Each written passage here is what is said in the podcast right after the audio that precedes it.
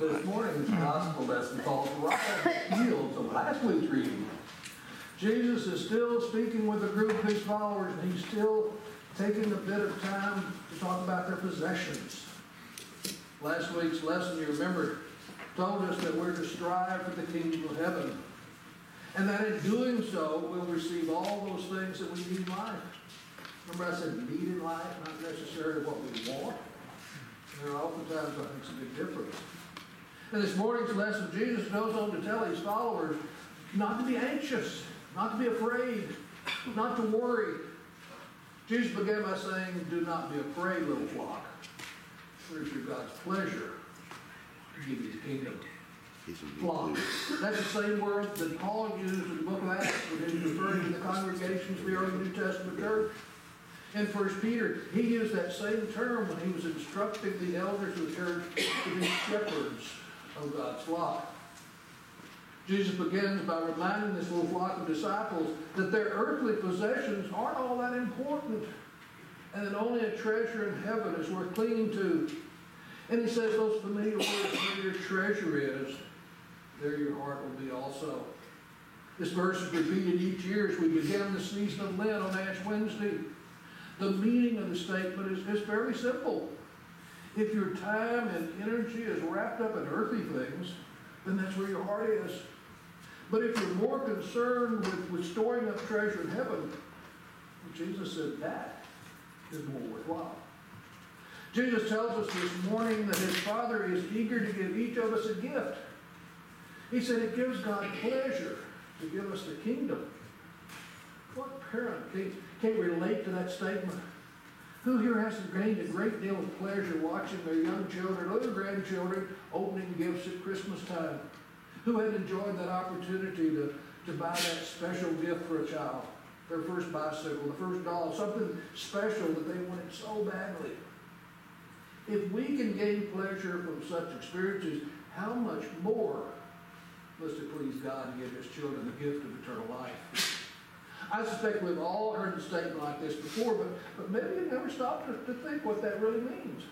God gets a certain pleasure out of doing good things for you and me. Now, for the life of me, I don't know why, but he does. And just as I believe that God grieves when bad things happen in our lives, I believe God takes joy when we experience those good things, those, those little things in life that we can't quite explain, those little joys that, that we experience from time to time. Maybe that's God's way of sharing a part of the kingdom with us while we're still here on earth. You know, God desires his children to share all eternity with him. But I believe that God finds joy in witnessing those good things in our life while we're still here on earth. But you know, with every gift comes a level of responsibility. Sometimes it may be something as, as simple as a thank you card. More often it might be more. When a student receives a new musical instrument, it's assumed that they'll take the responsibility to, to practice and grow into their full musical potential. Young boy inherits his grandfather's knife. And, and that comes with a responsibility for learning how to use it carefully, to treat it with respect, and to keep it safely out of the hands of innocents. College receives a great behest and assumes the responsibility of ensuring that, that the scholarship dollars go to the most deserving and the most likely to fulfill their academic expectations.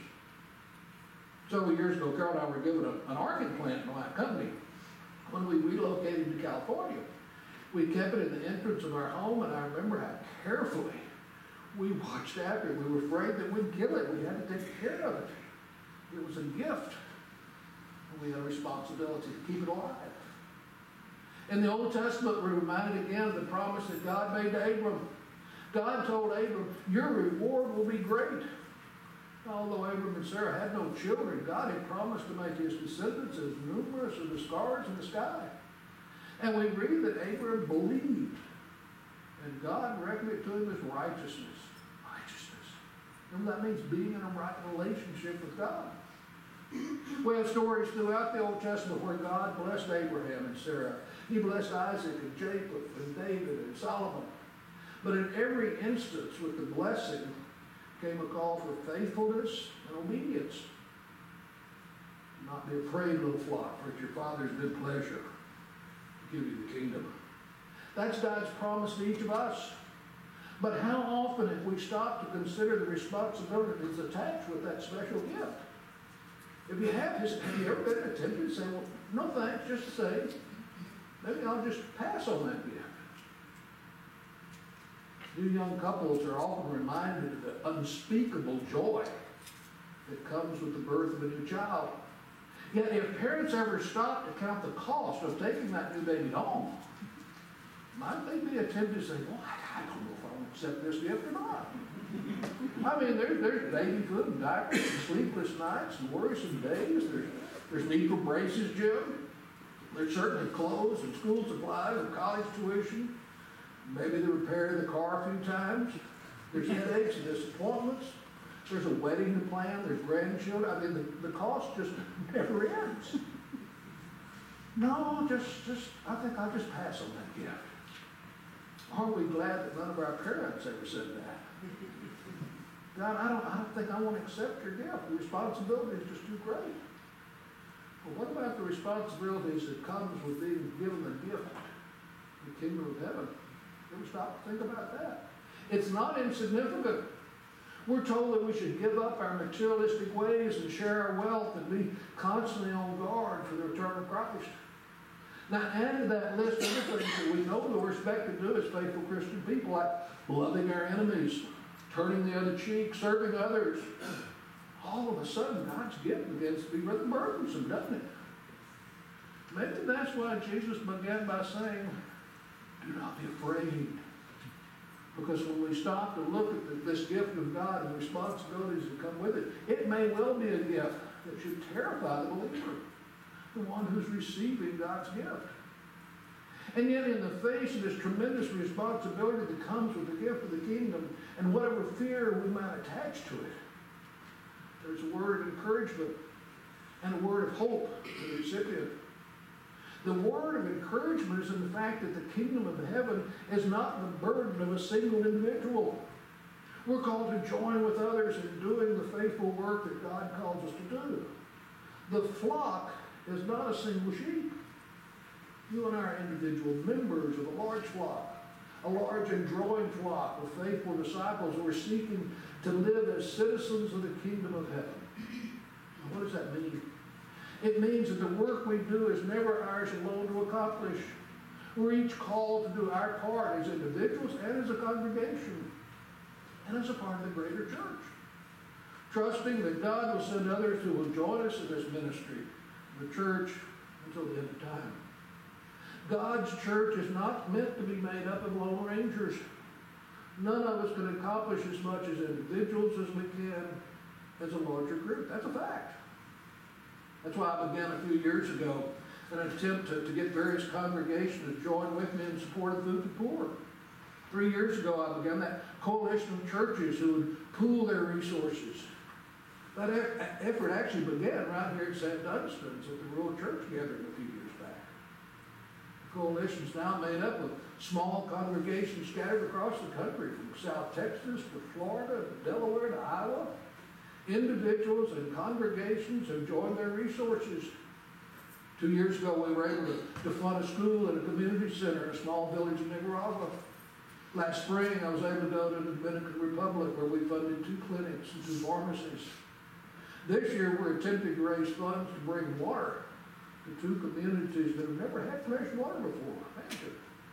We're going to try to bring fresh water to the homes of nearly 600 families next year. And all of this because we're working together. No one church could ever hope to accomplish that kind of test, but together we can. And with God's word encouragement, it's also a message of hope. Jesus said there's much to be done.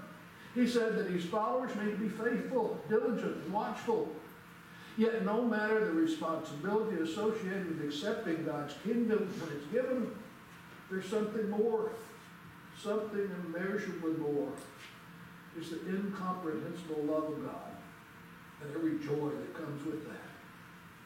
So we see that it's the Father's good pleasure to give not just the burdens, but the blessings of the kingdom as well when that pain-filled moment of birth is past, and for the calculation of the cost of parenthood, there comes that sweet moment of peace when a healthy baby is laid in the arms of his mother.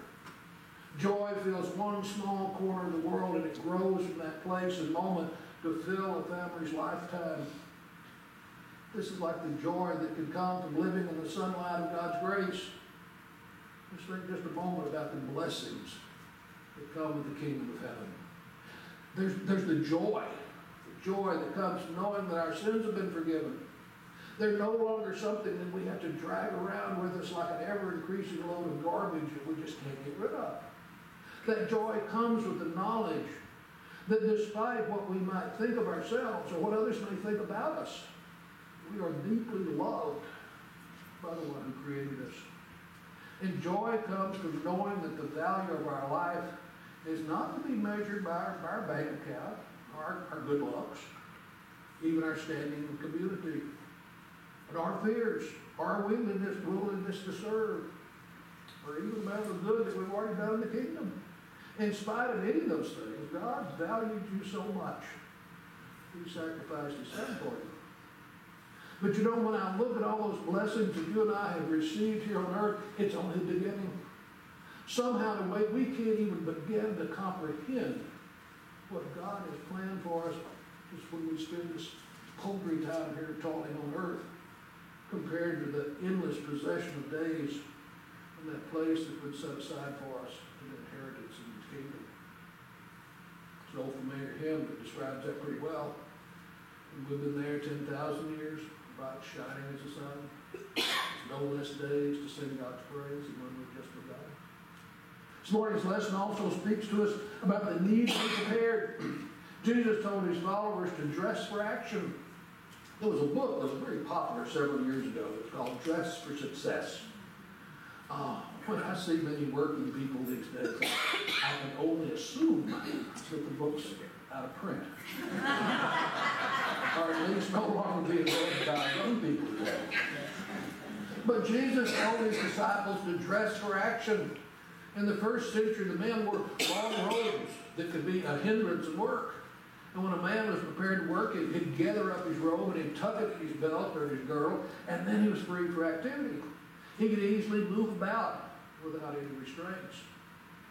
Jesus told his disciples to keep their lamps lit. The Easter lamp was basically a cotton wick that floated in a, in a boat of oil. You had to keep that wick trimmed, and your oil replenished, or your light would go out. Then Jesus went over and said, Blessed are those whom the Master finds alert when he comes. How do you want to be found when Jesus comes? Now, we may all leave this world before Jesus returns. And then the question has to be, how do you want to end your days here on earth? Would you like him to find you with your work completed? Life for so many is just filled with loose ends. Things done and left undone. Things that we put off doing and things we haven't even begun to do. On the night before Jesus was arrested and tried and killed, he prayed this prayer to his Father in the 17th chapter of John's Gospel. We find these words. He said, Father, I have accomplished the work that you've given me to do. Isn't that the prayer that we'd all like to be able to pray someday? When the end comes, wouldn't you like to be able to say, I'm at peace with my fellow man? Paul wrote to the church in Ephesus and said, Do not let the sun go down while you're still angry. Many marriage counselors have told couples for years, don't go to bed angry. Paul, in essence, was saying the same thing to the early church. Don't hold anger in your heart because it can destroy the relationship that God wants for his chosen ones. And finally, when the end comes, don't you want for God to find you at peace with him? When that day comes, and it will, will you be going to meet a stranger? Or will you be falling asleep in the arms of a loving Father? Jesus said, Do not be afraid, little flock. For it's the Father's pleasure to give you the kingdom. The responsibilities are there to be faithful and watchful and diligent. It will not be difficult to recount the ways in which a believer or a congregation's responsibilities can be fulfilled. But they are not yours alone to bear. Each of his or her own way is called to be a part to further the kingdom, the, the great enterprise of God's kingdom. Have no fear. it's God's good pleasure to give you a love so sweet and a, a kingdom so great that it'll take you an eternity to understand it and express your gratitude. But all of this is based on faith, on things not seen. The writer to the Hebrews says in this morning's lesson, now faith is a, an assurance of things hoped for, the conviction of things not seen. The writer then goes on to say, by faith, Abraham obeyed when he was called. As Christians, how do you respond to that question? Do you really believe all that stuff that's in the Bible? Do you really believe that Christ is the Son of God and He died and He rose again? Do you really believe all that stuff about heaven and eternal life? If your answer was, yeah, I think so. It, it, it's what I've always been taught. It's what the preacher says Sunday after Sunday. No, that's not the response we need. What we need to hear is, I don't think so. I know so. Abraham believed. The scripture tells us that God counted that as righteousness. He was in a right relationship with God. But what can we say about the relationship that Abraham had with God? It was a belief in God against the world. If we follow the world's standards, we may well have ease and comfort and prosperity. But if we follow God's standards, we may experience just the opposite. We may feel pain and loss and unpopularity at times. We may not. There's that possibility. But as Christians, we know that it's better to suffer with Christ than to prosper with the world. Shadrach, Meshach, and Abednego, they didn't hesitate when they were confronted with making a choice between obeying God and worshiping an image of the king. They knew what they believed, and they were prepared to stake their very lives on that belief. Abraham had a belief in the Spirit against the senses. There are those who are like the man in last week's gospel lesson that put his trust in those things that he could touch and taste and feel. It's from those things that we can gain our enjoyment. Our senses tell us to grab those things for the moment, to eat, drink, and be merry. But God's Spirit tells each of us that there's so much more in store for those who put their trust in Him. Finally, there's the belief against the present. There are many things in which we can give a, that may give us a sense of pleasure for the moment. It may cause a great deal of pain in the long run. The opposite's also true. There are things that may seem difficult at the moment that we may develop into a great joy in days to come. God's great truths will also prevail, always prevail in the end, and we need to remember that. It may have looked as though Pilate's verdict had crushed Jesus and the ministry that he'd come to bring to earth, but the future would reverse that verdict. It can be easy to say to ourselves or ask the question, why should I refuse the pleasures of the moment for the uncertain future? But for the Christian, our answer must always be the future that includes God's will will never be uncertain. My future's in God's hand. He's given me a promise and told me not to be afraid. All the great heroes of faith have lived on that principle. They were in a right relationship with God and they refused what the world calls greatness and staked everything they had on God. And history has proved them right time and again. If we truly believe that this is God's world, then there are two things that we must acknowledge. First, we remember that everything in this world belongs to God and that we're to treat it that way. And the second thing is that no matter how things may look at the time, as we say so often, God is in control. And if we truly believe that this is God's world He's in control, then our lives will have a sense of responsibility and a new power of acceptance. Abraham's faith was a faith that was ready for adventure. God called Abram to leave his home, his father's family and business and journey to, to the unknown. But what might happen in, in your life if you always followed God's will for you? Most of us prefer to live a, a cautious life.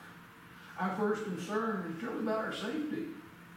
But God at times calls us to be reckless. Think about that. If you knew the outcome in advance of taking action, then that's really not acting in faith, is it? Abram obeyed God and went out not knowing where he was going. That, that's faith. And there are times when I believe that God wants us to listen to him and act without knowing the end result of our actions. He wants us to act because we trust him and we're not afraid. Abram's faith was a faith of patience. God told Abram that he was leading him toward a promised land, and although Abram eventually reached that land, he never allowed, was never allowed to possess it. God's promise never came true during his lifetime. But he never abandoned his faith and trust in God. What's the most difficult thing that we have to do on occasion? You may be ready for that adventure and you may have accepted uh, to be patient. Oh, what's that hard thing to do? It's learn to wait. Learning to wait and work and watch when nothing seems to be happening can, can test that very being. It's during those times when we sink into apathy and allow our dreams to wane and even die. We may give up our hopes simply or make, make our hopes simply lower our ideals.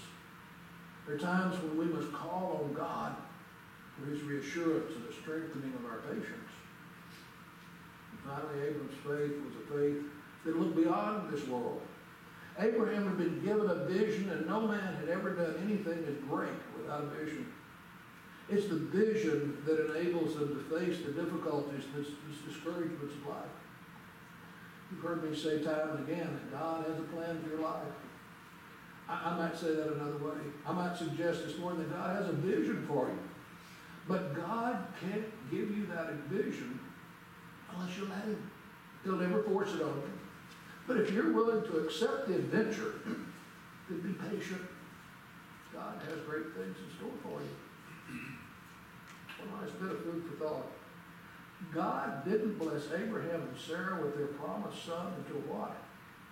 Until they were well into their nineties. We've got some people here this morning say, well, I'm just, I'm just a little too old to be adventurous. I've served God well in the past. I've earned my retirement. Let the young folk pick up the slack. Who remembers what I said last week about servanthood? Servants never get to retire. Isaiah told the people, if you're willing and obedient, you shall eat the good of the land. I believe that's God's message for, for this little flock here this morning. I believe that God has great things in store for this congregation, both as a whole and as individuals. To ask you again this morning, have you asked God what his plan is for your life? And if you have, are you fulfilling that task to the best of your ability? If not, you're going to be held accountable for it one day. You begin to think about the new leadership that'll soon be here at St. Dunstan's, begin to think also about how you're going to respond to that leadership. What new adventures lay ahead? I'm going to be excited to, to watch the coming days because I truly believe that God has some great things in store for the folks here at St. Dunstan's. I believe you have the opportunity to be a true beacon of God's Spirit right here in East Texas. You're a great little flock. And God has great plans for each of us. If you just be open to his guidance and his leadership.